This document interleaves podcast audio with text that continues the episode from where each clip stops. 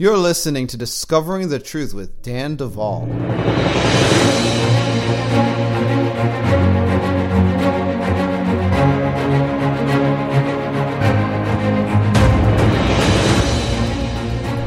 It is now officially 2018. This week on Discovering the Truth with Dan Duval, we're skipping the intro and jumping right into the program, which means there's no way that you can ignore the intro by fast forwarding to the program. I'm really excited that you won't be fast forwarding me this week. And I'm also really excited about 2018. And I'm really, really excited about all of you that have been supporting us financially and with your prayers and with your words of recommendation. I will tell you, last month, in the month of December, Bride Ministries has been entirely repositioned financially thanks to your generosity. I'm telling you, what you guys did for us in this last month has just um, absolutely overwhelmed any kind of prediction we had on what we would be uh, seeing come in. As a result, we are going to be taking a series of survivors off of our waiting lists. Folks, I am telling you, I am so happy to see that that that we are going to have um, a lot of capacity to do so much this year going forward. And um, oh man, if we just have a few more months like last month, whoa! I don't even know what we're going to do at that point. But I will tell you this: um, we are going in a lot of directions, and one of the things that I am I've been talking about for a while now is this upcoming book, Prayers That Shake Heaven and Earth. It's our latest project, and it is basically a toolbox. It is a treasure trove of prayers that have been designed for optimum, maximum potency. Uh, it includes a lot of my tools that I use in one on one sessions that were designed on the front lines of warfare. And they have worked and, and they have blessed people around the world. Uh, we have a lot of the prayers that you would find at bridemovement.com, which are free resources, by the way, but it's all in one volume, in one convenient location. That's the whole goal of this book is to make it available. Plus, we have some new prayers that no one has ever seen before. And one of those prayers is what I am calling the morning prayer. And for all these years, we've had this prayer up on our website called the evening prayer. And I've I mean, I've preached it in other countries. I've taught people on this prayer. I've, I've, done a podcast on the evening prayer, and people have been blessed. I mean, blessed by this evening prayer. It changed everything for me personally. And when I turned around and gave it to others, I watched the testimonies pour in. And guess what? All of these people were thinking in the back of their head, why don't you have a morning prayer, Dan Duval? And I'm thinking, yeah, why don't I have a morning prayer? Uh, well, the answer is because I just never got around to writing one down. And I've been praying in the morning for years. So, in uh, um, in the production of this new book, Prayers That Shake Heaven and Earth, which we are releasing, and by the way, which is already available for pre sale at bridemovement.com. In, in preparation for this book, I said, I am writing a morning prayer, and it is going to be a home run. I mean, this thing is going to be mighty in the hands of those that want to introduce Jesus to their whole day. And so I wrote it. And then you know what I did? I said, I will not post it on bridemovement.com. I did not distribute it to lots and lots of people. I gave it to a select test group and they all came back to me and said, Whoa, this is really powerful. So, what are you telling us today, Daniel? I am telling you that I am going to teach the morning prayer and tell you almost all of it. But we're going to, um, man, uh, leave just a little bit of it out so that you are left wondering and salivating. What is the piece that I am missing from this program? You'll have to get the book. And I'm telling you now up front so you're not disappointed when I do that at the end of the program and leave you wanting more. Now, what is the morning prayer? Get ready because I am going to read you almost all of it and then I'm going to teach it to you.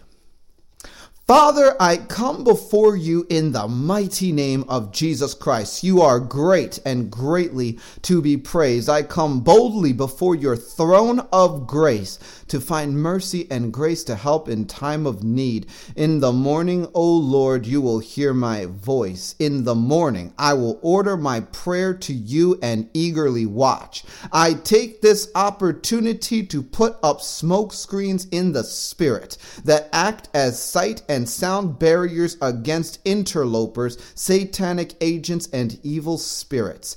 I decree that I am cleansed of all the filthiness of the flesh and spirit, perfecting holiness in the fear of the Lord. I am washed by the blood of Jesus, which cleanses me of all unrighteousness. I am washed by the water of your word.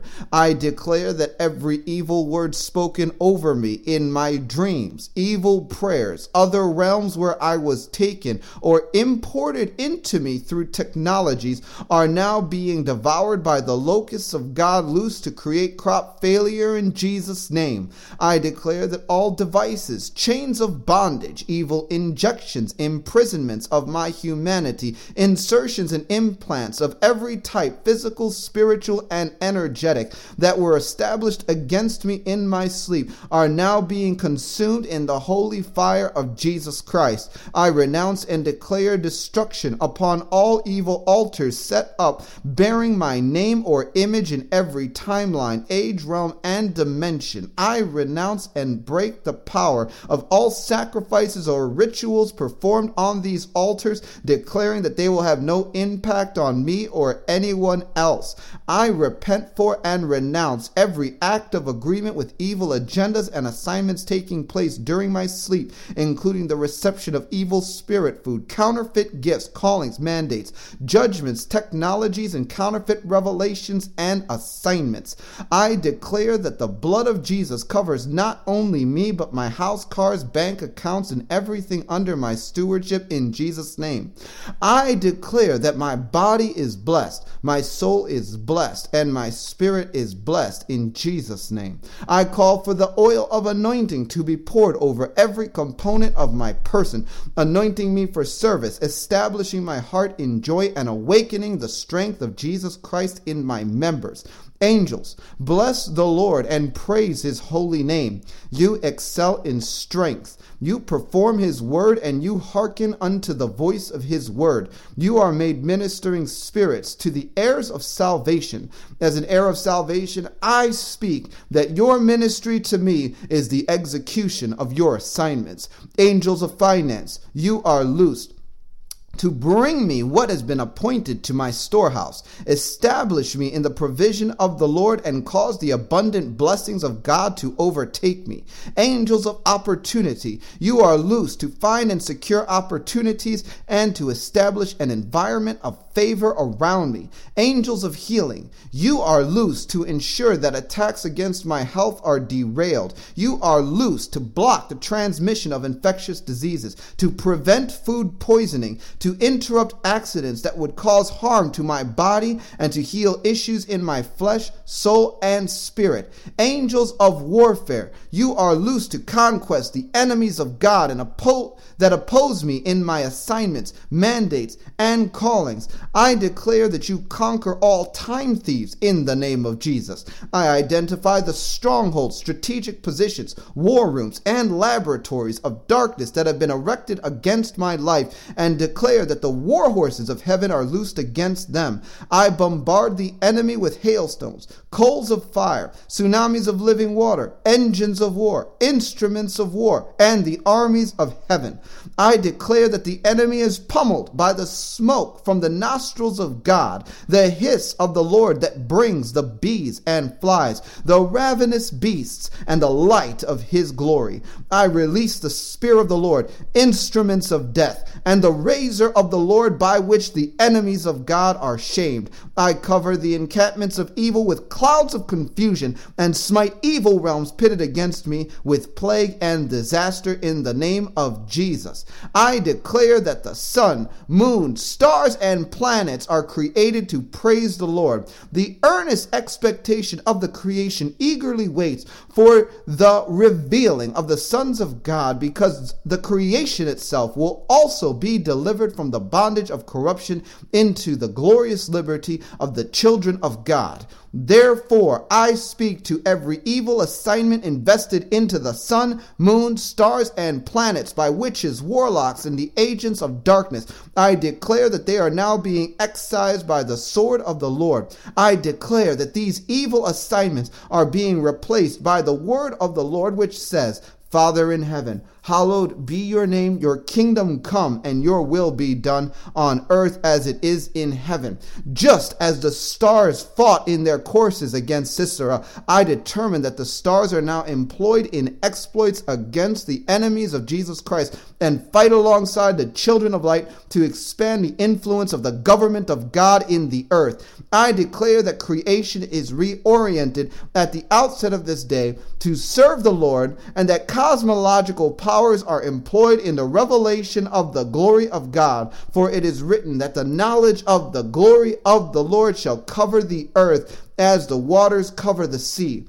I declare that the whirlwind of the Lord surrounds me and my associates. It draws unto us all resources that are expedient relative to our callings and mandates, and it destroys the snares of the enemy from before our face. Lord Jesus, you are my shield, my buckler, and my rear guard. I take opportunity to assume the armor of God, the helmet of salvation, breastplate of righteousness, the belt of truth I put on the shoes of the preparation of the gospel of peace. I take up the shield of faith, the sword of the Spirit, which is the word of God, the garments of vengeance, and the cloak of zeal. I will not be afraid of the terror by night, neither of the arrow that flies by day, neither of the pestilence that walks in darkness, neither of the destruction that lays waste at noonday.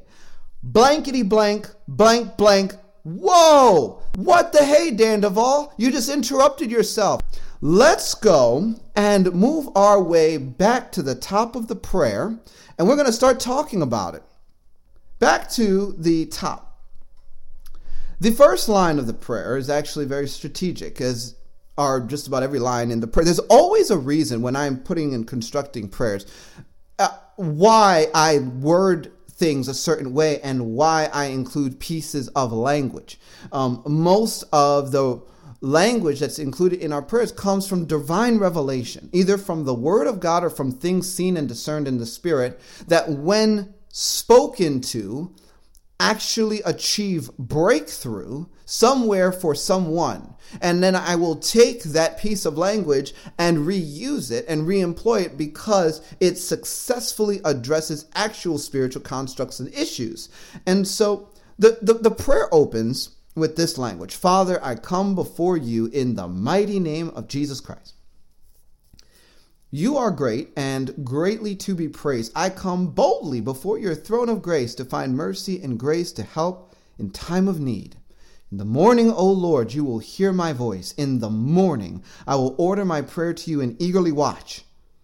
I take this opportunity to put up smoke screens in the spirit that act as sight and sound barriers against interlopers, satanic agents, and evil spirits. Now, if you've heard me teach on prayer before, you will know that I always say this Always start prayers with praise and thanksgiving. Let me tell you, if I come to you and I say, hey, guy, I need $500, you may come to me and say, that is very rude. Don't you even have the courtesy to say hello? If I really want $500 for you, from you, maybe for you, but from you, um, what I will do is I will come to you and say, hey, Man, it's been a long time, brother. I've missed you. You look really good right now. Is that a new tie? Are those new shoes? You're really great. I mean, you're just first class. By the way, can I have $500? You know, introducing the conversation like that works for people. When people are buttered up enough, they'll give a lot of things. Um, and, and, and people want to feel good about giving. And and, and that's why on, on a podcast, you know, I'm always saying thank you.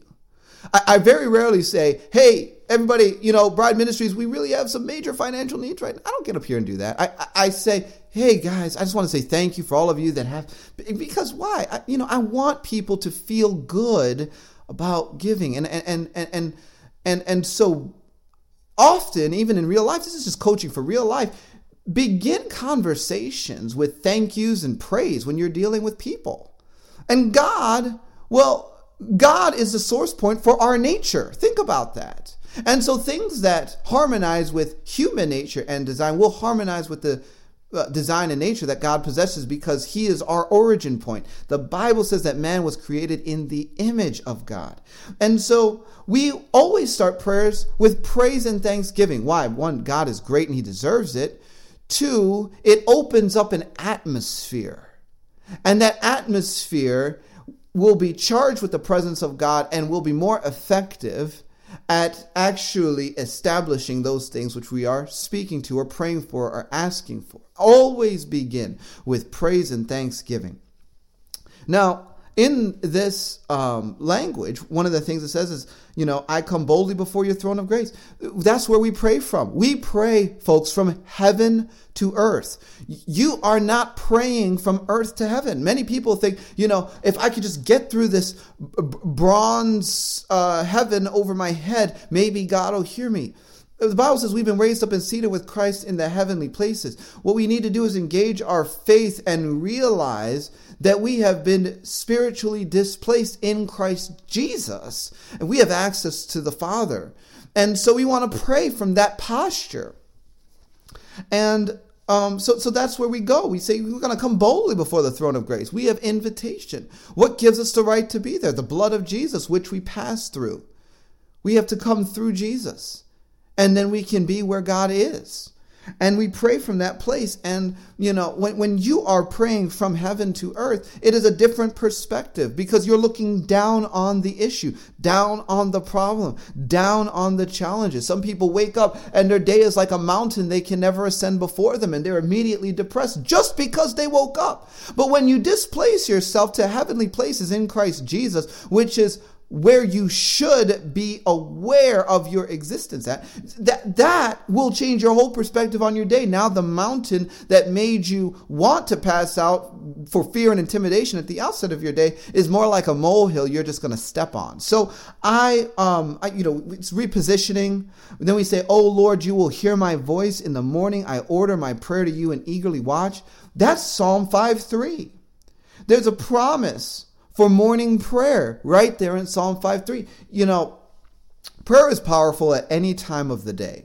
But even in Hebrew culture, they they had different times of day, different watches during which, you know, guards would change out and even people would pray in the temple and so forth. And um, there is a significance to the time of day and the types of prayers that you pray at, at, at those times and and there's a, a whole lot of things that you want to address in the morning because you want those prayers setting a tempo for your day that you are now going to engage um, so, so, so what I have learned is that there, there are prayers that are very effective to pray in the evening, there are prayers that are very effective to pray in the morning. And there are promises in the Bible that are specifically associated with early morning prayer, just like Psalm 5:3.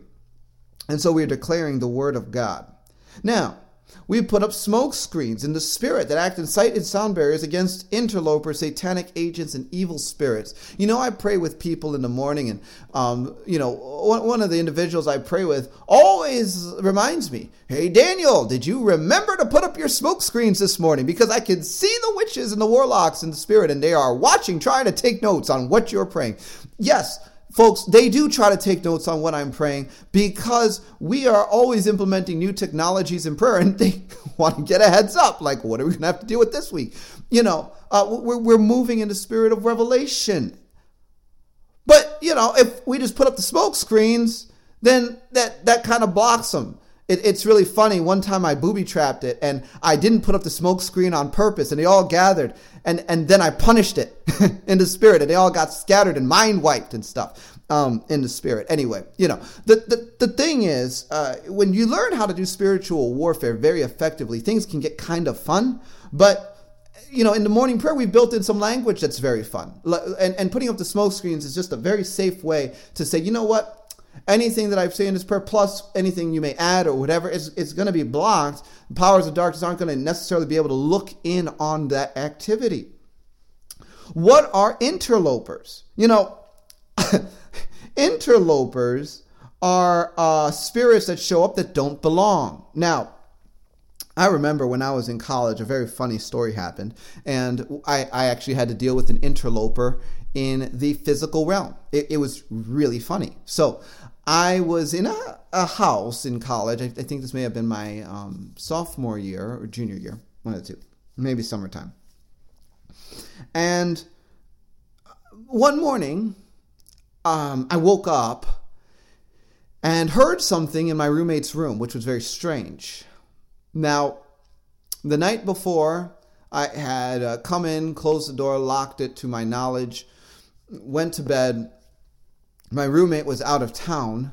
And, and in this house, you have to understand there was an upstairs and a downstairs. On the first floor, uh, th- th- there was a first floor, then there was a staircase down, and there were two bedrooms down there with a bathroom in the middle.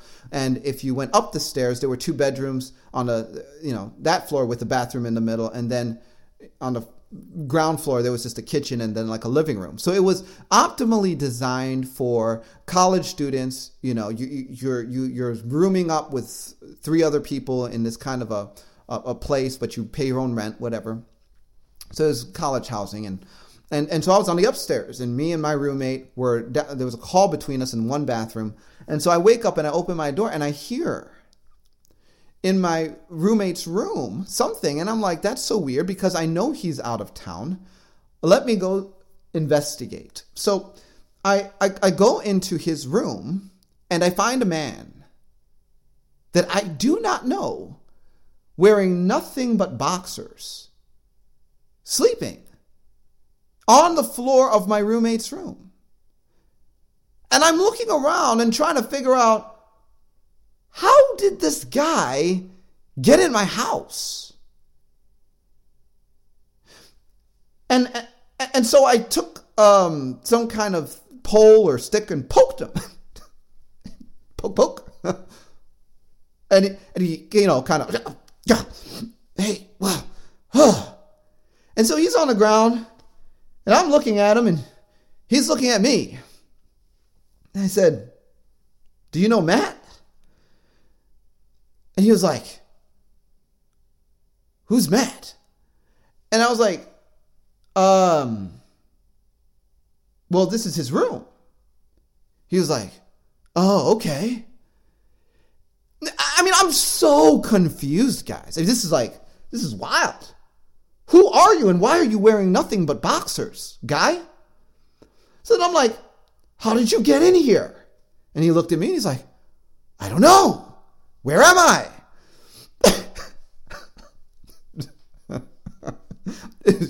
you know, I don't often talk about college stories on this podcast, but this one is warranted by, you know, means of the discussion. We're talking about interlopers. This is when something comes in that they don't they, they just literally do not belong there. This is trespassing. What are you doing in my roommate's room, guy? So I said, uh, are you stealing anything? You know? He's like, I don't think so. so I'm like looking around and I see his pants and a shirt on the ground. He actually had some. I guess he just took them off and went to sleep in his boxers on the floor in my roommate's room. Which is funny because there was a bed in the room, but he didn't sleep on it. Okay. So I get his clothes and I search the pockets and he had stolen nothing. So I said, Put your clothes on. And then I said, Would you like some pancakes? this is a true story. And you know what he said? He said, No, thank you. And then I was really confused because I was like, You're not even going to have breakfast? And, and he was like, No, I'm, I'm okay. I'm like, Well, let me walk you out. Okay. So I walked him out of my house and said goodbye. I never saw the man again. This is a true true life stories with Dan Duval. Um, my my life has had weird moments. Not as many weird moments as it's had since I started working with people defecting from the Illuminati, but definitely some weird moments back in the day. This was one of them. This is an interloper. It's when a spirit shows up that absolutely does not belong. Um, satanic agents can be among, you know, evil spirits. Sometimes they're just demons, different things. Uh, we want them blocked in the morning so they can't interfere with stuff. Now, next point. The prayer goes on and it says, I decree that I am cleansed of all the filthiness of the flesh and spirit, perfecting holiness in the fear of the Lord. I am washed by the blood of Jesus, which cleanses me of all unrighteousness. I am washed by the water of your word. The Bible says in 2 Corinthians 7 1, Therefore, having these promises, beloved, let us cleanse ourselves from all filthiness of the flesh and spirit, perfecting holiness in the fear of the Lord. That's the word of God. You know, some people think falsely that when we get saved, the human spirit is eternally perfected, and there's nothing else that God's going to do for that human spirit. And we, as the soul, just go through a process of sanctification. The truth is that the soul and the spirit go through a process of maturation and sanctification, while the Holy Spirit residing within our spirit is absolutely untainted at all times of anything evil. But our human spirit, for different reasons and because of different things that happen in the spirit realm, can have filthiness upon it. One of the reasons why we minister to the Spirit. And we can wash human spirits with living water, and there will be fruit from things like that. And so, what we are doing is we are cleansing ourselves in preparation of a new day. The reason why is because some of us are getting slimed while we are asleep. And then we get up out of that slime and go to start a day covered in slime, and our whole day gets slimed, and some of it's just coming off of us. You know when your attitude is bad and you're sliming your own life because you didn't take care of things in the morning. Woke up on the wrong side of the bed. Some of you only have one side of the bed and it is wrong. And you get up on it every day. We have to change that. Sometimes, though, what that means is canceling out the slime that comes on us at night. If you are getting um, terrorized at night with nightmares, with people showing up and subjecting you to um, sexual deviant see and and and abusing you in your sleep. If you are going through abduction experiences in your sleep being taken places out of body in your sleep if you are going through sleep paralysis in your sleep so on and so forth. Let me tell you something. You're getting slimed you are getting slimed and when you wake up in the morning you have to think about the spiritual dynamics of this you're going to carry that into your whole day. The devil wants to get you in your sleep so he can get you in your waking hours.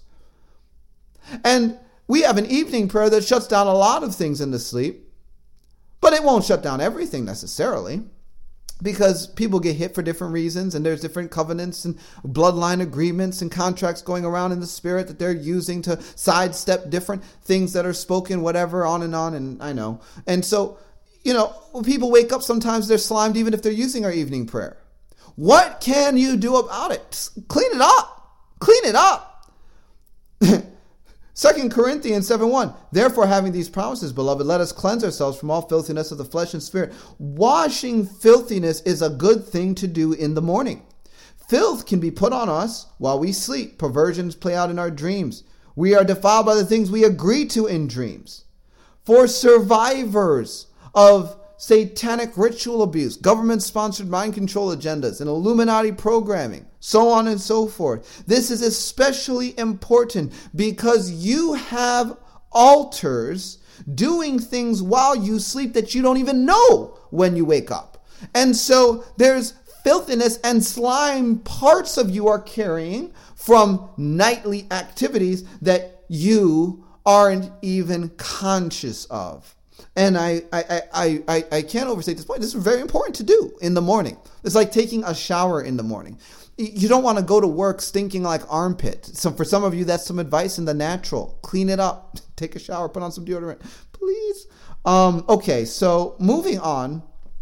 The next word is I declare that every evil word spoken over me in my dreams, evil prayers, other realms where I was taken,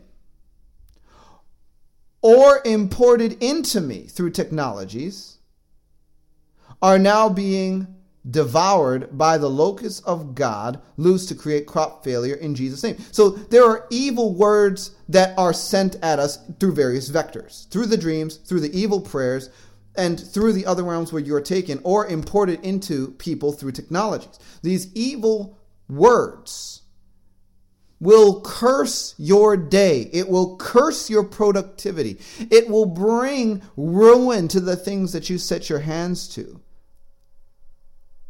Crop failure is a technology of prayer that is very important. I've shared this um, testimony before, but I'm just going to go ahead and share it again real quickly, those of you that haven't heard it, because this is when I learned about crop failure. I once attended a church where the you know, you know I, I really wanted to I mean, totally submit to this pastor. I was like, I've had some bad experiences in the past. Um, you know, I, I, want to do everything in my power to have a positive experience with a leader at a church, no matter what it costs me. And um, I started going to this church. It was a very small church. I submitted to the pastor. I said, you know, I'll, I'll give you as much time as you want. I'll do whatever you tell me to do. Whatever. Sign me up. I just want to serve. And um, you know, th- things were okay for a while. The problem is, I have this this thing. It's called fire. I think you know when you're excited about Jesus like all the time. And I was spending all this time in prayer, fasting. I'm like you know in the Word a lot. Um, I'm pretty intense, you know, and and I'm just like excitable. And so what happened was that he uh, started to pray for me, and he said, "Father." I prayed that you would just slow him down. How did I know this? I'll get to that. But he started to pray this slow him down, simmer him down, sit him down. Um, because he felt that I, I was just, I, I'm, I'm moving too fast. You know, I'm, I'm, I'm just, you know, um, chomping at the bit. I, I need to chill out. So he started praying a, a, a, cooling on the fire, so to speak. I didn't know that he was doing this at the time, but what I did know is that all of a sudden, out of nowhere, all desire to pray, to read the Bible, to fast, on and on, gone. All I wanted to do was watch movies and play video games. That was it. All I wanted to do. All desire for the things of God gone. And it was like a few days. As a matter of fact, after a few days had passed, I was sitting there laying on my couch, like kind of, you know, just chatting with God a little bit, saying, you know what, God, I don't know what happened. I don't even know why I'm talking to you right now because I don't want to. I just want to sit here and vegetate. I don't understand what happened. But I'm just saying this because I figured, you know, you should know if you didn't already know, even though I know that you know. So, you know. And God came back to me and he said, Daniel, there have been evil prayers spoken over you, and you need to speak crop failure to them. And God told me a little bit about the nature of the prayers, which I just told you. And I sat there on a couch bewildered because God also told me, it's your pastor. And I said, you know what? I don't know. I'm just going to speak to it. And I spoke crop failure to those prayers. And when I did that, immediately all of the lethargy lifted, and suddenly the fire was back. Praise God. I didn't confront anybody at that time. I just went along as if nothing had ever happened. Well, months down the road, I was moving, and I told the pastor, hey, you know, I'm leaving, I'm moving, so I'm not going to be attending your church anymore. We had a long conversation. And during that conversation, he fessed up, uh, and I didn't even ask him to. I was, we were just talking, and it just came out. You know, young man, I, I, was real worried about you. You know, you, you, you worry me. And I was praying for you. Lord, slow him down. Just you know, and, and he, so he basically told me everything that God had told me before, and fessed up to the witchcraft prayers which he had prayed, and and I and I just looked at him at that time and said, you know, um, with all due respect, don't ever pray with, don't ever pray for someone like that again, because that is not the right way to deal with your sheep, uh, the Lord's sheep, and so so so what I'm saying is this this story, this experience helped me to understand the power of crop failure. And so when you're dealing with evil words, you want all of these evil words, which will take root and grow a crop that will then produce an evil harvest in your life. You want the crop failure. And what assists in crop failure better than locusts, which actually eat the crops? So the locusts of God are actually a weapon of warfare. And of course, God used this weapon against ancient Egypt. In the spirit, guess what? There's a counterpart to that. There are spiritual locusts that can be loosed to devour spiritual fields of evil words or words against you or your destiny, words prayed in evil prayers, so on and so forth. The locust of the Lord um, is a it's an application of the word of God as a weapon. And, um, you know, some of the other things that people need to understand is that they are taken to other realms while they sleep at times. You know, some people think they're dreaming. You're not dreaming, and you know you're not dreaming.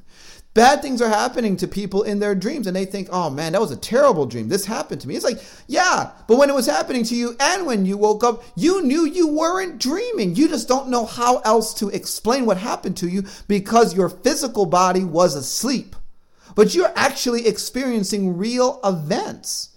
And see, evil words are spoken over people in other realms when they are taken there. And so um, sometimes we need to just be real and be frank and say, you know what? Even if I don't understand it, I know this is true. They're taking me places while I sleep. I'm there. And I need to deal with what's happening to me because it's affecting my life and, and it's definitely affecting my relationship with God. See, as we get into the evening prayer, we're addressing all of this stuff head on. This is what you need in your life. Daniel, where can I get the full evening prayer? Prayers that shake heaven and earth. It's coming out. It'll, it'll be out next um, February, you know, and and and um, so so we're talking about it uh, people will be taken to these realms while they sleep. So we're addressing it. What happens?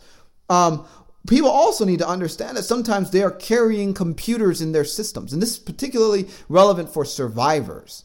They used uh, beast computers. They, actually, we did a program with Hope who explained how, um, within a programming session, they were able to interface a computer with her brain and ultimately put the computer inside of her as a component of her programming. She talked about it and uh, gave you know the memories of, of of how they did that process. So uh, I'm not making this up.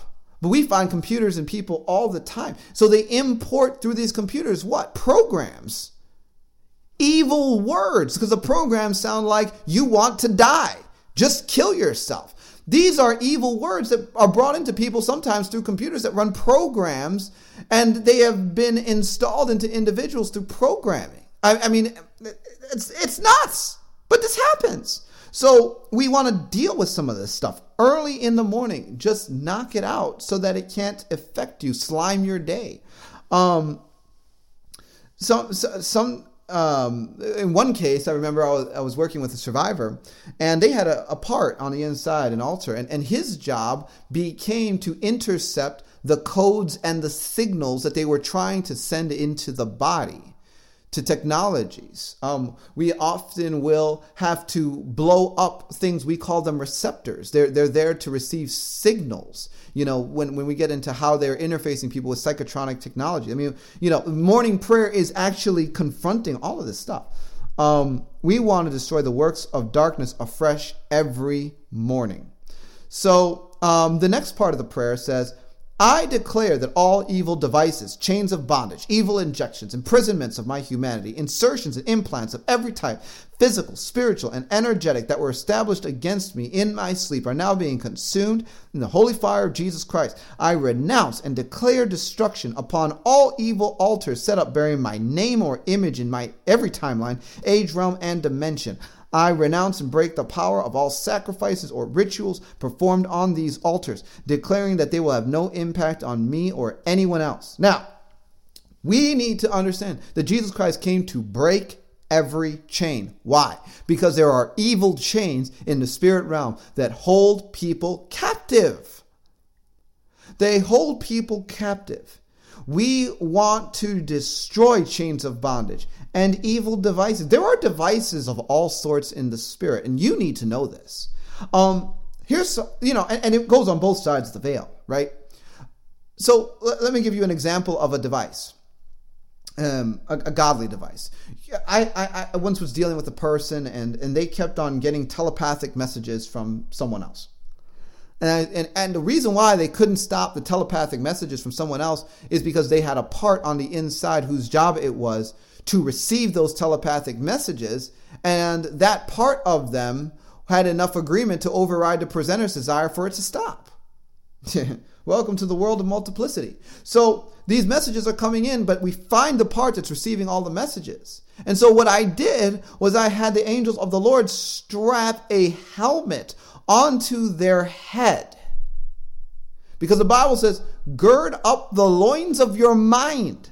So I did that, and they put a helmet. I activated the word of God on behalf of that part of them, and they the angel came and put a helmet on the head of that fractured portion of their soul and strapped it on and locked it on their head.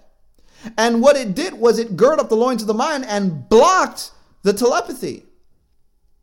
Suddenly, the telepathic issue stopped altogether. it's a device. I remember one time, you know, I was dealing with someone else and they had some parts, and actually I've done this more than once with more than one person, but, you know, they had some parts and they were really feeling like, you know, I don't feel safe, I don't feel secure. You know, what do you got for me, Dan Duval? and so, you know, I, I said, would you like a tank? So they got a device. Inside in the spirit realm, a tank is created and they get in the tank. and suddenly they feel very safe. So we use tanks sometimes, you know, and, and, and, can tanks blow things up in the spirit realm? Yeah, if you need them to. Um, we're talking about, you know, creative power. Okay. Uh,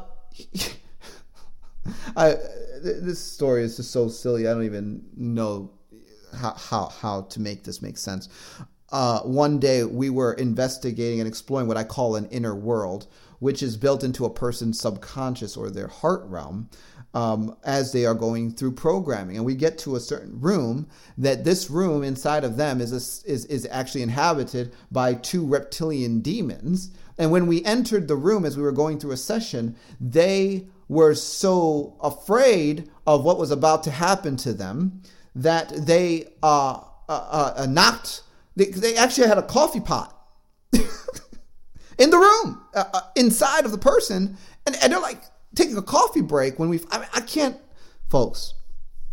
You can't make this stuff up. And so, anyway, coffee pot uh, device, right? So, so we're talking about devices in the spirit of all sorts. So you're dealing with devices, and there are evil devices that sometimes they will put inside of people.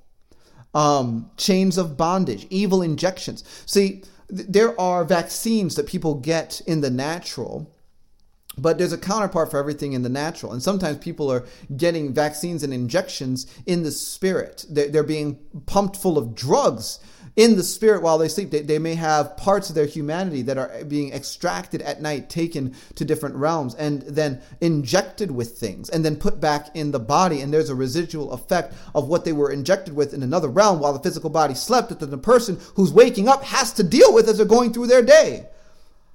How do we stop it? Get the morning prayer on your side. I declare that all evil devices, chains of bondage, evil injections, imprisonment of my humanity, insertions and implants of every type, physical, spiritual, and energetic that were established against me in my sleep. Folks, let me tell you something. When we write these prayers, there's a reason why the language is used because we've treaded so much ground and done so much homework. We're able to turn around and capitalize on that knowledge to give you the most potent, powerful prayers that can be fit into two or three pages. I mean, you know, to, to to get you, you know, get you with the go juice. I have a vision of the children of God living on the level of their inheritance in Christ. And too many believers live so far beneath their inheritance in Christ. And the reason why many times is because we have not been given the tools that we need to ascend to the place that we are living at the level of our inheritance in Christ, manifesting the lives we were ordained to manifest. And that's why I create tools and equip believers. I have a vision, and it includes you. Now, um, there are evil injections. They drug people in their in their dreams sometimes. Um, sometimes they put pieces of people in prisons, and these prisons can be inside of a person or they can be in the other realms. The Bible says in Isaiah 61 1, The Spirit of the Lord is upon me. He has anointed me to preach the gospel to the poor, to bind up the brokenhearted, to open the prison doors to them which are bound you know, that opening of the prison doors to those which are bound as part of the Isaiah 61 mandate. That refers to actual spiritual prisons that are being populated by humanity. Now, if your humanity is being hacked while you sleep and shut up and locked down in a prison, it would be nice to get them out of the prison at the outset of your day. Which is why it's part of the prayer. Um, goodness gracious. Uh, sometimes people are abducted, you know, onto UFOs while they sleep. We acknowledge that that's, that that happens. It, you know, we, we want to help people to get cleansed of this slime more often than abductions of physical bodies, which I I, I do, uh, you know, acknowledge it happens.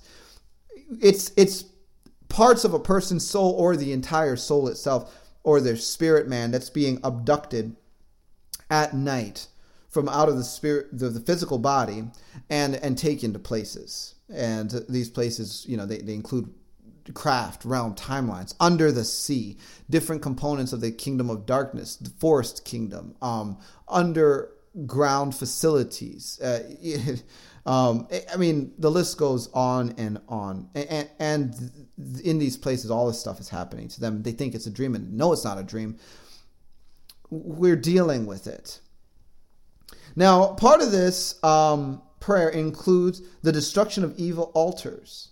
Now, one of the things that the powers of darkness do is is they will go and they'll set and this is an altar A L T A R that that's like a, a stone tablet or somewhere where you do ritual sacrifices.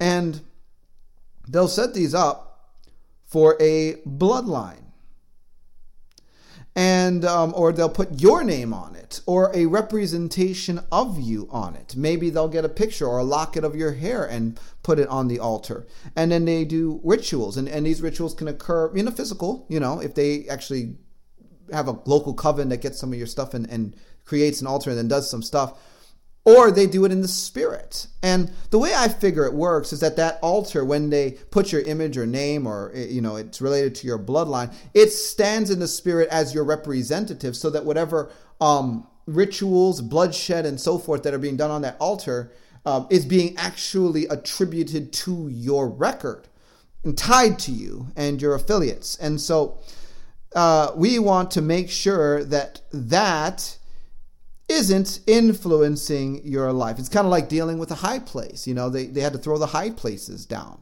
destroy them. I was, um, you know, uh, praying with someone the other day, and they contacted me, and um, we were doing a basically they just needed deliverance, straight up, full on, just you know, knock this demon out and this oppression and this resistance. And so we were going through a prayer, and what cracked the whole thing open was the key. What was the, the key that cracked it all open was I judge and destroy every evil altar bearing the individual's name or image in every timeline, age, realm, and dimension, and we renounce and break the power of all sacrifices or rituals performed on those altars. I'll tell you, that language came out, they screamed and shrieked, and boom, delivered. So, what I'm telling you is that do it every morning. I mean, eventually they may just give up, you know, and say, well, it's not working. Not on that guy. Uh, moving on. I repent for and renounce every act of agreement with evil agendas and assignments taking place during my sleep, including the reception of evil spirit food, counterfeit gifts, callings, mandates, judgments, technologies, counterfeit revelations, and assignments. I declare that the blood of Jesus covers not only me, but my house, cars, bank accounts, and everything under my stewardship in Jesus' name. Now, People will have dreams in which they are offered gifts. And often those gifts are given in exchange for some kind of uh, favor or you have to let something in a house or you know people have dreams of stuff it's just like you know someone knocks on the door gives them a gift and says hey can i come in and um it's, but it's creepy or whatever and some people may be in a dream. They, they'll find themselves be, before like a jury or a, a, bunch of people that are rendering a judgment against them and it's an evil judgment. You, you're gonna die. You're gonna get sick. You're gonna lose everything. Your business will fail. And it's like they're getting this judgment. Um, they, may, they sat down at a table. It's like oh look at this delicious spread man and you know so you're like i want it. And then you eat it and then you wake up slimed. Well um, the, all of this stuff is ways that evil is hacking people while they sleep so that they can destroy them in their assignments, mandates, callings during the day. Evil spirit food is often, I mean, it's really human flesh in the spirit disguised as sp- food in the spirit realm. And when you eat it, it's creating a covenant with the powers of darkness. Um, sometimes you can't always control what you do in your dreams most of us have a certain state of belief in our subconscious, and whatever that subconscious belief is, that's what's reflected in the dream. For instance, um, if you believe, if I found a $500 bill on the ground and I saw it fall out of someone's pocket, I would pick it up and keep it, you know, and uh, hopefully you don't believe that because there's no such thing as a $500 bill. But what I'm saying is, so if that happens in a dream and a five hundred dollar bill falls out of someone's pocket. Now we know we're dreaming. Um, you actually do pick it up and put it in your pocket, and don't tell them in a dream because that's what you believe you would do in your subconscious while you are waking. Same thing with encounters with the uh, of a uh, um, hmm, sexual nature. If you believe that presented the opportunity to commit adultery on your husband or wife, you would take it, especially with a certain individual. And that individual is suddenly in your dream, you will likely not be able to resist the approach in the dream because you are in the framework of mind that you're you know fantasizing about it happening in in your day. So so whatever this subconscious belief is often will play out in the dream and you can't say wait a minute. No i want to rethink this now that i'm in my dream. So you know if you love the buffet line and they serve you the evil spirit food often you're just going to eat it there it is now i'm eating it and then you wake up well now that you know you probably ate human flesh in the spirit, you may not want it there. Like, well, what I what can I do now that something happened? You know, I haven't renewed my mind to the point that I was able to resist it in my sleep, or I haven't built up my spirit man to the point that my spirit man can wake me up or stop the event in my dream. But by the way, and I'll say this for those that pursue uh, ministry to their spirit and they get their spirit to be very strong. Uh, the reports come back that okay, my spirit stood up and you know made interventions in my dreamscape. It's very very cool. Um, I, have had my spirit man slap demons across the city while I'm sleeping if they try to you know some some some shady stuff. And I, I would um anyway. Coming back to the actual point. Um, what you want to do is you want to consume it with the holy fire of Jesus Christ in the morning, to get the slime out of the way. It's not going to affect your day, even if it happens at night. So you renounce it. You say, you know, I, I, I break agreement with it. It's not me. I do not receive it. The fire of God is burning it up. Now it's dealt with. You get to go through your day without that influence on you. Um, other things that people can do is they can receive counterfeit revelations while they sleep. And so you don't want to carry that into your day and into your life. I, I remember there was, and I, I'm pretty sure I've shared the story before. There, was a night where a woman showed up in my dream and gave me a phone call, and I'm sleeping, and they begin to prophesy. They're like, Oh, brother, I hear the Lord saying that He loves you and He loves what you have done, and He, you know, you're doing a great job, and, you know, so they're saying some you know stuff that sounds really good and it feels good to hear those things said about you whatever you know it's one of those feel good prophetic words and i'm like okay yeah you know there's and in the dream i'm thinking she's speaking a lot of generalities which means yeah i, mean I, I don't know how much of this is actually the mandated word of god but you know i'm listening and then she goes she gets into it. She gets into the main point. But oh, brother, oh, brother, I hear the Lord say, and she was actually talking like this in the dream. I hear the Lord saying that you are going to contract a disease, a sickness that will take you nigh unto death. Oh, I hear the Lord saying. And I, I'm in the dream, and I'm like, that's not good. That's terrible. This is a terrible prophetic word. Oh my gosh.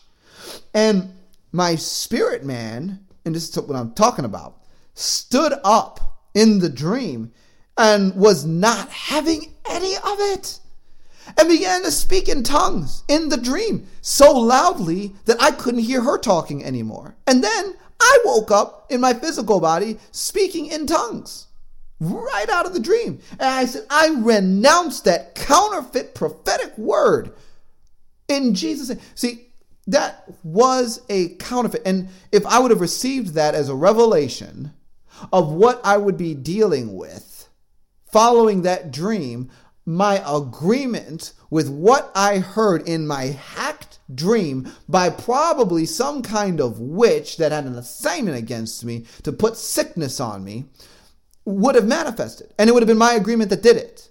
It would have been my agreement that established it. So people can receive a counterfeit revelation. Your business will fail. You know, and uh, look, sometimes businesses fail. Sometimes businesses fail because it's not God's business. You're not doing God's business. God told you to do something else. You didn't listen. Five years down the road, you didn't repent. God lets your business fail. He said, Are you going to listen to me now? Other times, God told you to do the business. God's with you, but stuff starts to come against you. And you receive it and agree with it and you don't know how to confront it. You don't know how to shut it down. You don't know how to close the doors. And the devil steals something from you. I'm tired of the devil stealing stuff from people. And when the devil's stealing stuff from people with counterfeit revelations, you're going to lose your business. You will go bankrupt. Oh man, I guess I agree with that. And then it happens. Um, so we're covering everything. And we're saying no, no. We renounce every act of agreement with counterfeit revelations technologies, judgments. I mean, on and on and on. Like I said, sometimes a judgment will come against us in our dream, and we, we're not going to agree with that. Um, and then we cover everything with the blood of Jesus. You know, one of the cool things about the blood of Jesus is that it bears witness to the testimony of Jesus Christ. The Bible says in 1 John, there are three that bear witness in the earth the blood, the water, and the spirit, and these three agree as one. The, the, the amazing thing about the blood of Jesus is that it stands like a like a bodyguard around your stuff. Buff guy that no one that, that intimidates everybody. And when when when when anyone tries to come near your stuff and the blood of Jesus on, it, it's like that bodyguard standing there with his arm crossed saying, "Don't come anywhere near here. I'm going to bear witness to the victory of Jesus Christ." And it's like, well, what does that look like? It looks like me knocking your lights out, little puny demon. So the blood of Jesus is very strong. It's very powerful. The Bible says we overcame the enemy by the blood of the lamb. So I um I I I I put the blood of Jesus on everything, morning and night. and so moving forward, uh, prayer goes on. I declare that my body is blessed, my soul is blessed, my spirit is blessed in Jesus' name. I call for the oil of anointing to be poured over every component of my person, anointing me for service, establishing my heart in joy, and awakening the strength of Jesus Christ in my members. Here's the thing 1 Thessalonians 5:23 May the God of all peace sanctify you wholly. I pray your whole spirit, soul and body be preserved blameless unto the coming of our Lord Jesus Christ. You know, you want every component of your person blessed. You're not a two part being, you are a three part being, and your spirit needs blessing, your soul needs blessing, and your physical body, yeah, needs blessing. Um, second, let the oil of anointing be poured over every component of my person. The oil of anointing is a spiritual resource that works wonders. And I, I, mean, it's this is one of the coolest things. You can even play with manifestation with the with the oil of anointing. I'll, I'll do this in a session. Say I'm, I'm I'm working with someone, and I'll pull their spirit man forward, and the human spirit I'll bless it. I'll minister to it. I'll pour the oil of anointing on the human spirit, and that human spirit will be blessed and vibrating and happy and you know whatever. And then I'll say, Hey, human spirit. I'm going to give you this flask of oil of anointing. It never runs out. And I want you to put it on your belt so you don't lose it. And there's reason for all that language, but um, you know, I, I, do this all the time, right? And so the, the human spirit gets the flask of oil, the person realizes, wow, my spirit just received a flask of oil of anointing in the spirit realm. Did I actually give them anything physical? No, I might be on the other side of the world talking to them like I'm talking to you. I say, here. But I I, I, am not bound by the physical realm. I, I, know how to operate in the spirit. I mean, you know, we, we talk about moving on both sides of the veil. And there's a spiritual Daniel. There's a Daniel spirit man, just like there's one for you too. And and and that part of me operates in the spirit realm. There's no distance in the spirit per se. Just like that's why they say, you know, there's no distance in prayer. And so I can just give stuff. Or I can have the angels give stuff. Or I can ask Jesus, Jesus, would you give them this? You know, there's different delivery vectors in the spirit. And um, you know, so so the spirit man gets a flask of oil of anointing, and then I'll this is where the playing with the manifestation comes. I'll say, hey, why don't you take that flask of oil of anointing and pour it over the soul? Pour it over the presenter, pour it over the person I'm talking to. So the spirit will take the oil and they'll pour it over the head in the spirit realm. Now, now if you looked at the person, you don't see anything but their physical body, maybe their eyes are closed. But suddenly, they have physical sensations. Oh my gosh, there's this warm glory just covering my body from my head to my toes. They'll report it. Sometimes they may shake a little bit, like, oh, wow. You know,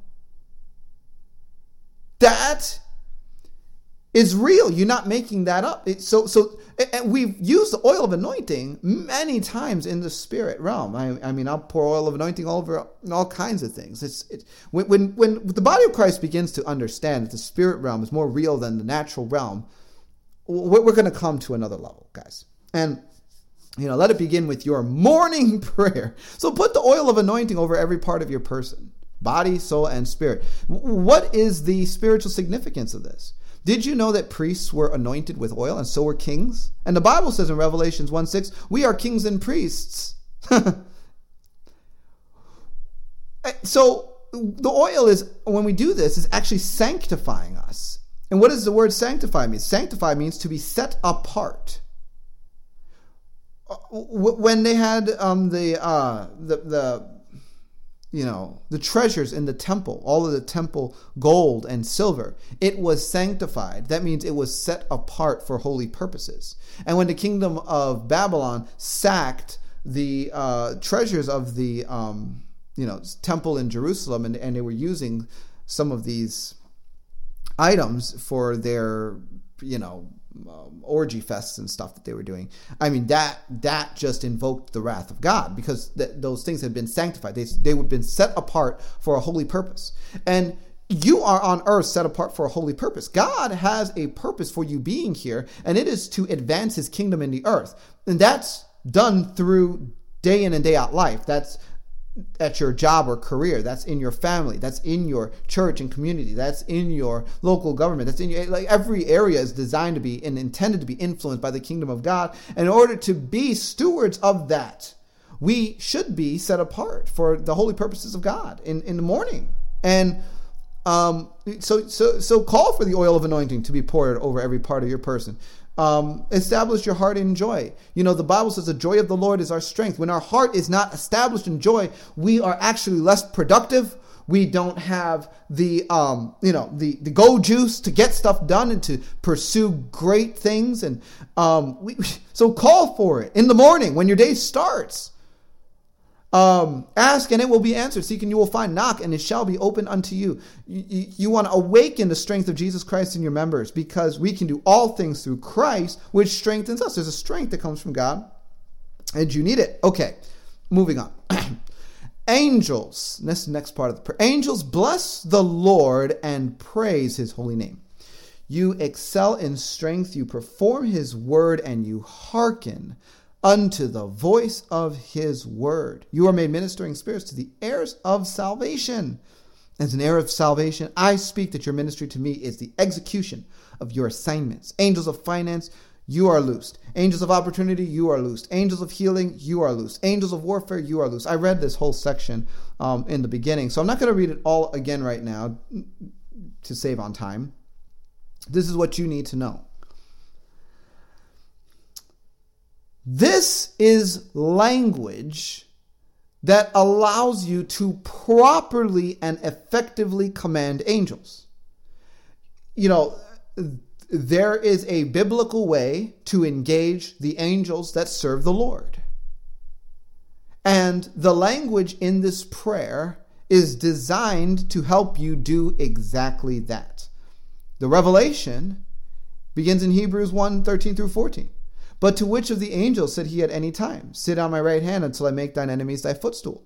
Are they not all ministering spirits sent forth to minister for them who shall be heirs of salvation? So, so, so what we need to understand is that angels are ministering spirits that are on assignment to minister to us. They work with us. The Bible says in Psalm 91, 11 through 12. But he shall give his angels charge over thee to keep thee in all thy ways. They shall bear thee up in their hands, lest thou dash thy foot upon a stone. They protect us. They execute assignments on our behalf as they minister to us. The Bible says in Psalm 103 20, Bless the Lord, you his angels who excel in strength, who do his word, heeding the voice of his word. The angels heed the voice of God's word and do his word. And God's word can be spoken by your voice and my voice. Some people think falsely that angels only obey the voice of Jehovah God in heaven. Any human speaking is out of line when they are speaking, you know, that angels should do some stuff. Any voice can speak God's word. And when the prophets speak the inspired word of God for this moment and deliver prophetic words, angels are able to grab those words and manifest them. When we speak the word of God in the Bible, angels take those words and manifest them. When we speak words that strategically address things that are being observed in the seer realm, angels take those words and manifest those things. And so, what we need to understand is that we engage the angelic with the word of God. So, we are actually putting angels um, in action that have been sent to minister for and to us. Now, the Bible says in the book of Revelation, chapter 22, verse 6 Then he said to me, These words are faithful and true. And the Lord God of the holy prophets sent his angel to show his servants the things which must shortly take place. Behold, I am coming quickly. Blessed is he who keeps the words of this prophecy of this book. Now I, John, saw and heard these things, and when I saw and heard, I fell down to worship before the feet of the angel who showed me these things. Then he said to me, See that you do not do that, for I am your fellow servant. I am your fellow servant and of your brethren, the prophets, and of those who keep the words of this book, worship God. I call angels our brothers in arms. Why? They are our fellow servants. They are citizens of the same kingdom that we are, and they are on assignment to advance the same kingdom we are on assignment to advance. The only problem that they have is that they are limited in what they are able to manifest based on what we are speaking and doing. Their activity is based on our response to God and not the other way around.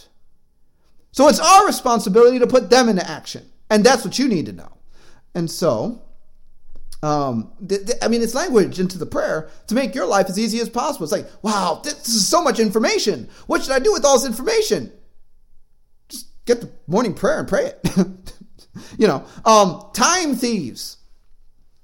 So w- one of the things that um, the that I have the angels of warfare address are time thieves and I want to talk about that. Now, I'm going to come back and read this part of the prayer. It says, Angels of warfare, you are loose to conquest the enemies of God that oppose me in my assignments, mandates, and callings. Why? You have mandates, assignments, and callings that are being opposed. Did you know that it's not supposed to be this hard? But because you are being opposed, it is.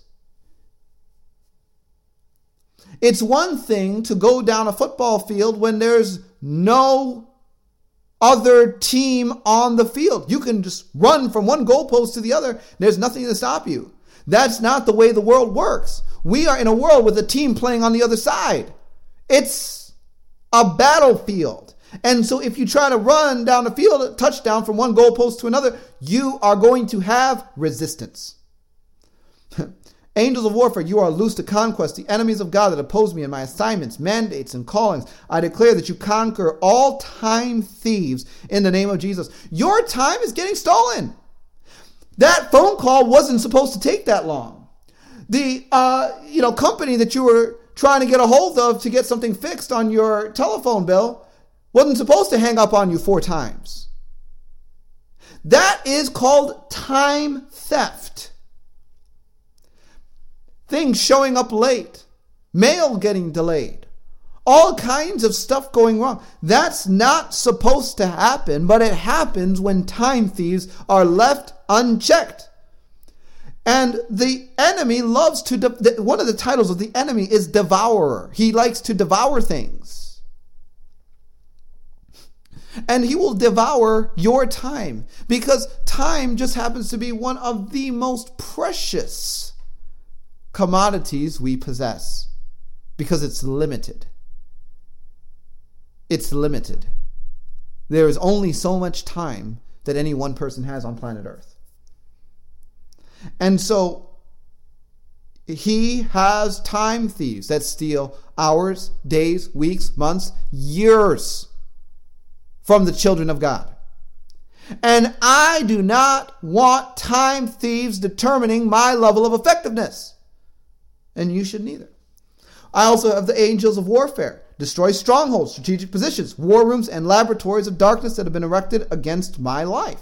Now, these I, I've run into all of these things helping other people. War rooms of darkness. These are locations in the spirit realm where evil spirits conspire against the believer to destroy their lives. They develop weapons in their war rooms. They take their weapons and they use them to hurt you and your life and the people that you love. And um, this, these will often occur in second heaven places. That's why the Bible says we wrestle not against flesh and blood, but against principalities, powers, rulers of darkness, and spiritual wickedness in the heavenly places. They're there. They're plotting against you, and you are at war with them. Enough said. You know, you have war rooms, you have laboratories. What are the laboratories? places in the spirit where experimentation occurs, where bloodlines have their children modified, and where out of body programming occurs. I know that sounds a little strange and wacky. I'm tough. you know, I don't care. Uh, I'm just going to say it like it is. They have laboratories in the spirit. Most of the Illuminati laboratories that are doing the darkest deeds are not even on Earth plane at all. We find them in the spirit realm, in other timelines, other planets, other, you know, th- that's where some of this, because why? There's no regulation or tax. so, um, you know, th- th- there's a lot of things that happen in spiritual laboratories. I'll tell you, I, I, I, I met a part that was really odd because they were part tree and part human, And the person saw them and was absolutely bewildered when, when they saw them inside of themselves. And it was like, oh my gosh, this is a part tree, part human thing. Is it a demon? Is it an alter? What is it? Well, it was both. It, it was um, actually a, a composite entity. And what we had to do is we put it in a box of living water and the living water separated out the plant genetics from the humanity that actually did belong to them.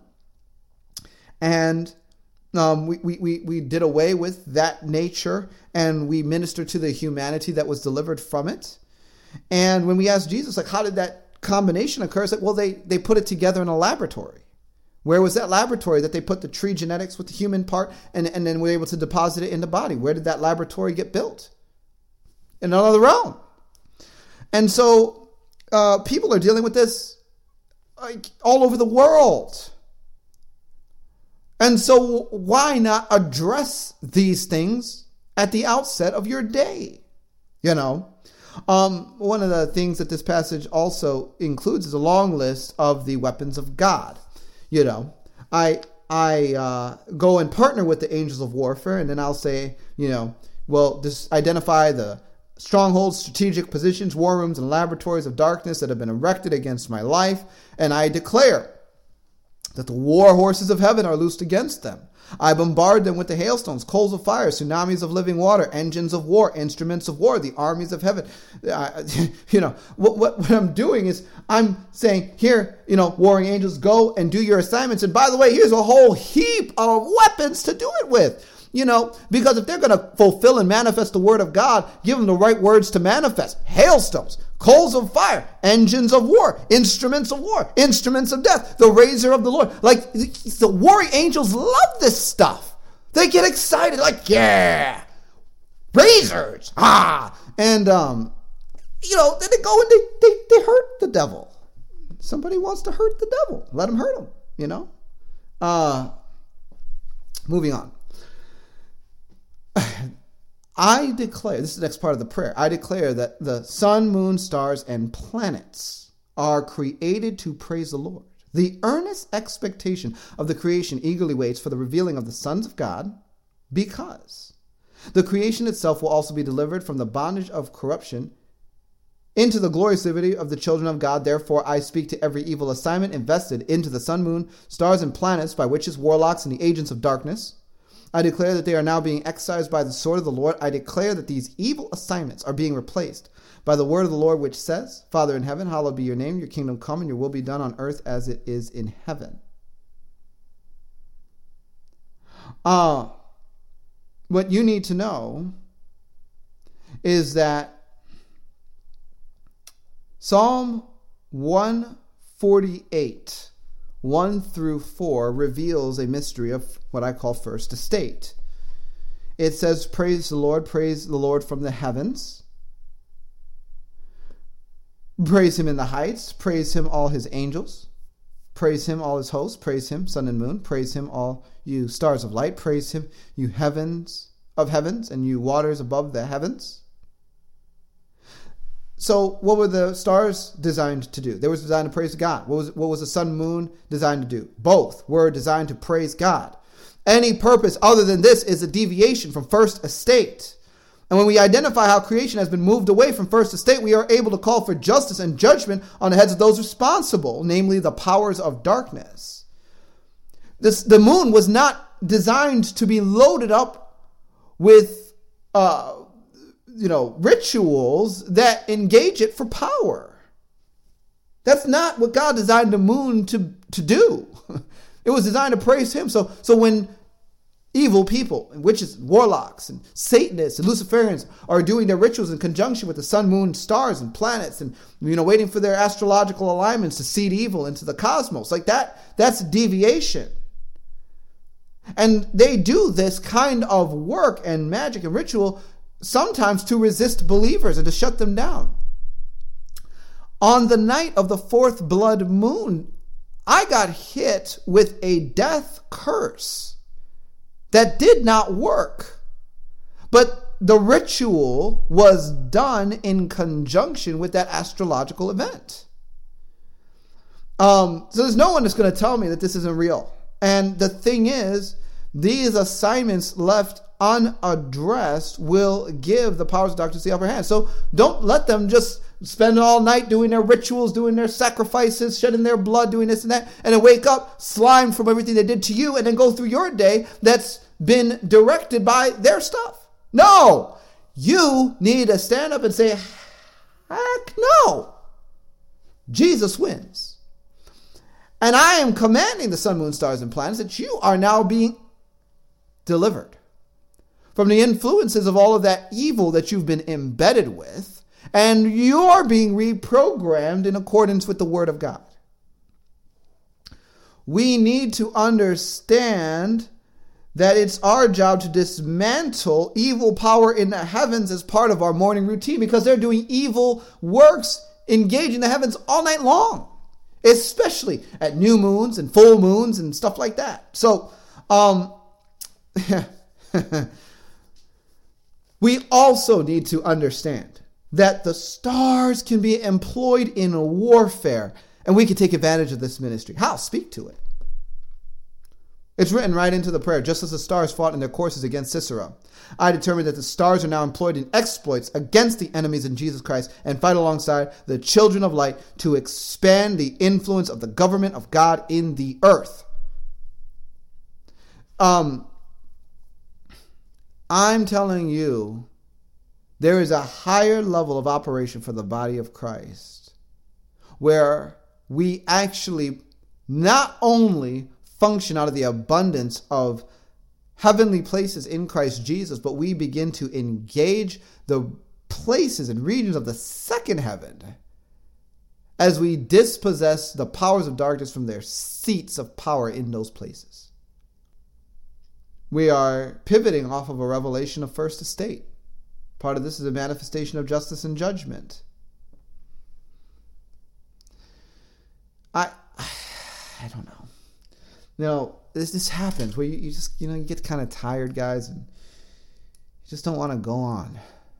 Is there anybody that wants me to continue? Please speak up. I can't hear you. Okay. Next part. I declare that creation is reoriented at the outset of this day to serve the Lord, and that cosmological powers are employed in the revelation of the glory of God. For it is written that the knowledge of the glory of the Lord will cover the earth as the waters cover the seas. Let me tell you something. As cosmological powers are employed in our favor, it will advance the glory of God in the earth. That's the whole goal. See, we want to advance the agenda of the kingdom of God. That's our purpose. That's our supreme mandate. Advance the kingdom of God, his government. Okay. Next. I declare that the whirlwind of the Lord surrounds me and my associate. It draws unto us all resources that are expedient relative to our callings and mandates and destroys the snares of the enemy from before our face. I, I, I find this piece of language extremely powerful. Um, and it, and it actually comes out of a, vision that I had, and I wrote it into my book, um, Kingdom Government and the Promise of Sheep Nations. I, I put two visions there, and in the first vision, this is what I wrote. As I was praying, I saw Jesus walking, and he had ropes. There were children around him on these ropes. Some were walking along with him and were under great covering and at great peace. A powerful force was drawing to them all that they needed, destroying the works of darkness from all around them as they walked. Others ran ahead of Jesus. When they got too far, he would pull the rope and they would fling back to his side. This was painful and discomforting to them. Others would drag behind, and Jesus would pull them forward. The yanking was painful and discomforting. The further behind the children were, the greater the acceleration was with which they were flung forward. As it continued, a wind like a tornado formed around the children walking with Jesus. It carried them over land and water. It sucked in everything that was necessary. and utterly destroyed everything else from their path. More and more children began walking alongside Jesus as the vision continued. The more children that walked alongside of him, the more powerful the force became around them. Then Jesus began to run. It was awe inspiring. The children who were running with him grew, and the force was indescribable. That's it.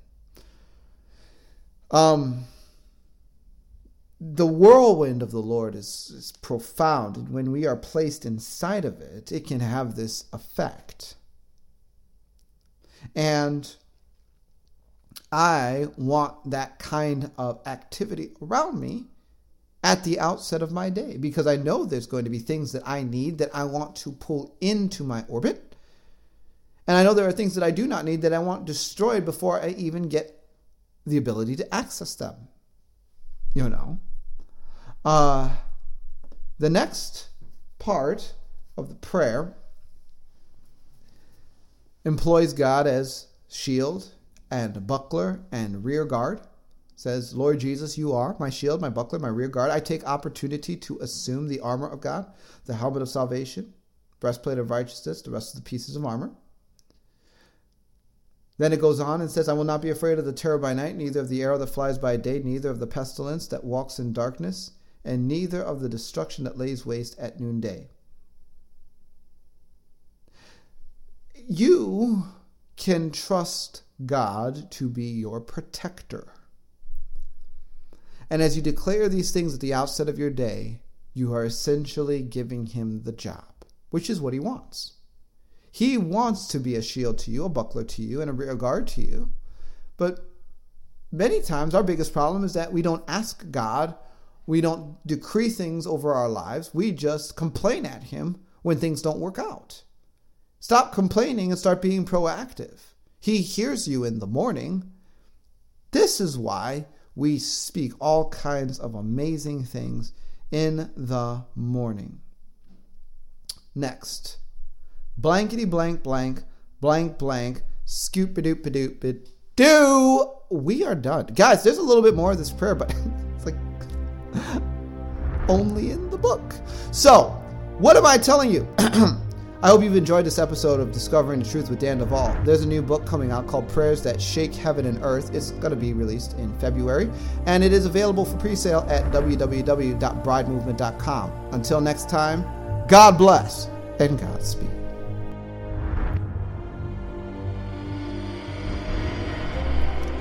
You've been listening to Discovering the Truth with Dan Duval. If you would like to connect with us at Bride Ministries, or to support what we are doing financially, visit us at www.bridemovement.com.